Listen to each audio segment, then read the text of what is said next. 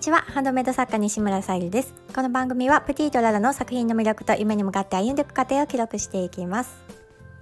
はい今日はですねコミュニティにも貼らせていただいたんですが小さな引っかかりについて考えるラジオを配信されている海さんがいよいよ明日からクラファンが始まります。ということで、えー、コラボ収録をさせていただきました。あの声掛けいただきまして本当にありがとうございます。また海さんの方でもね私の、えー、ボールペンの発信のことをしていただくことによってあの見ていただいた方いらっしゃいましてインスタグラムとかもねあの見ていただいて綺麗だとおっしゃってくださり本当にありがとうございます。とても嬉しいです。あのコラボ収録は私はスタイフで2回目になるんですけどもなんかねあの配信が終わってからすごくね脇汗を かいておりました。緊張していたんだなと思って。でもとってもねあの海さんのお話し方が優しいですしやっぱり綺麗なねお話し方されるなと思いながらまた再びね自分のあの話していたことをね聞いて感じました。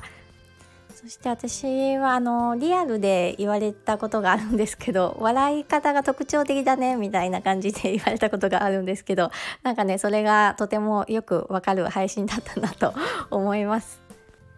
ちょっとねあの自分の配信を改めて客観視できましてなんかね恥ずかしい一面も、まあ、自分もね慣れていかないといけないなっていうふうに思いました。本当にあのこういう機会を作ってくださりありがとうございます。そしてあのクラファンの方、えー、海さんのクラファンのページですね。あの概要欄に貼らせていただきますのでぜひあの応援の方またあの内容の方も見ていただいてあのいろんな方のねリターンもありますのでぜひ応援の方よろしくお願いします。願いいたしますはい、えー、今日のテーマがなぜ好きなことを仕事にというテーマでお話をさせていただきたいと思います。本題に入る前にお知らせをさせてください。えー、先ほどもあのお願いしましたクラファンの方ぜひ概要欄から見ていただきたいのと、ま11月の誕生石がシトリンということで、えー、天然石のハーバリウムボールペンちゃんもお選びいただける形でミンネクリーマベースに掲載させていただいております。で今月のシトリンからですね宝石のギフトえー、ジュエルキャンドルとのセットが宝石のギフトというんですがそちらの方にキャンドルホルダーもあのお付けできるできないをお選びいただける形で準備させていただいております。また概要欄から見ていただけたら嬉しいです。はい。なぜ好きなことを仕事にというテーマなんですが、えーと、今日あの海さんのね配信の中で、えー、手作りのものをね作ろうと思われたのはどうしてですかっていうご質問をいただきましてでまあ好きなことを仕事にしたかったからというあのお返事をさせていただいたんですがまあそもそもそのなぜ好きなことを仕事にしたかったのかっていうお話をねあのうん、そこがなんかとっても大事なのかなと思ったので配信させていただこうかと思いました。好きなことをねあの仕事にしたいってもう皆さんが思われてるかと思うんですけどもまああのどうして今もその思いをずっと続けながらできているのかというとやっぱり過去の自分の痛烈な思いというか感じたこと悔しいことなどがあるからかなと思ってます。その好きなことを仕事にしたいなと思ったのも、まあ、20代にはなるんですけどやっぱり自分が社会人になってみてで、まあ、正社員として働いたり、まあ、パートしたりとかいろいろあって。りましたが、まあ、点々とねあのいろんなところで働かせていただきました。その中で、まあ、辞めり辞める理由とかにもつながるんですけどやっぱりうんその会社をねやっぱり経営されてらっしゃる社長さんの思いがあってその職場ってあると思うんですけどうんなんだろうまあ自分がその働かせていただくにあたってやっぱりその思いにね添えるように働きたいとは思いつつもやっぱりこれは本当ならこうじゃないのかなとか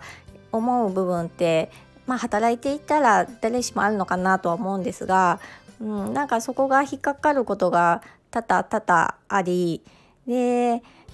まあねあの私もその若い頃からすごくね勉強して頑張ってとかあのしていたらまたそういうところに働かなくてよかったのかもしれないんですけど、まあ、一度ねあの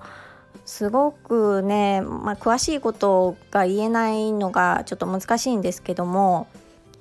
まあ、明らかにね法を犯しているような職場がありました。まあでも法を犯すというよりも人としてなぜそれができてしまうのかってすごくあの疑問というか思っていてでそれをねあの指示された側はしないといけなかったので本当にね心が痛んだ時期がありました。そしてねそういうお仕事なの？って呼ばれることで私はお金をいただいている、うん、ことにもすごくねあのなんだろう悔しいというかなんか悲しくなったので、うん、まあそうですねもし自分抽象的で本当に申し訳ないんですけど自分がその子の親だったらまあもうとてもとても見ていられないだろうなっていう風な感情でした。まあねあのその頃からお客様側からもあのおかしいっていう声は上がってきていたみたいなんですがあの私がね辞めてから数年後かちょっと私もねずっとそこを見ていたわけじゃないのでわからないんですけど通った時にはもうねそのあの会社はなくなっていましたね。やっぱりあの雇われている側とその会社をねあの経営していかないといけない側ではやっぱり見えない部分ってあると思いますので、うん、でね雇っていただいているっていうことですぐにあの辞めるっていうことも私はしたくなかったんですがそこにおいては、まあ、辞めないといけないなと思った時にうん、まあどうしてもねあの自分が辞めたらそれでいいのかっていう部分もあって、まあ、その状況をもう社長さんに、えー、そのままお伝えさせていただきました。このままで本当にあの、うん、このままで本当にいいのかじゃないですけどまあもうね長く続けられてきたことなので変わるとは思ってはいなかったんですが、まあ、私はあのこういう、うん、お手伝いはできませんという形ではっきりお伝えをさせていただいてあの今後変わる予定はないんでしょうかっていうその社長の,、うん、あの気持ちを確認しましたがあの何も変わるつもりはないということでしたのでもうあの辞めさせていただきますという形になりましたね。まあねそれでもあの自己都合のね退職になってしまうんですよね。ちょっとね残念だなとは思いますが。もうねでもその時はもうそれでいいってあのこの場から離れなければっていうね必死な思いでした。あのそういった経験をしながらねあのいろんなところで働かせていただくことによってやっぱりあの会社はやはりねあの社長さんの思いがあってそれに沿ってねあのやっぱり寄り添ってあの働かないといけない部分がありでやっぱり自分の思いをねあの貫き通そうと思うとやっぱり自分が作ってそういう世界を作って、うん、お仕事なりをしていかないといけないなと感じたんですよね。自分でねあの仕事をしていくっていうことは正論だけでは通らない部分ももちろんあるかと思うんですけどそれを含めてね自分が体験していきたいなっていうふうに感じました。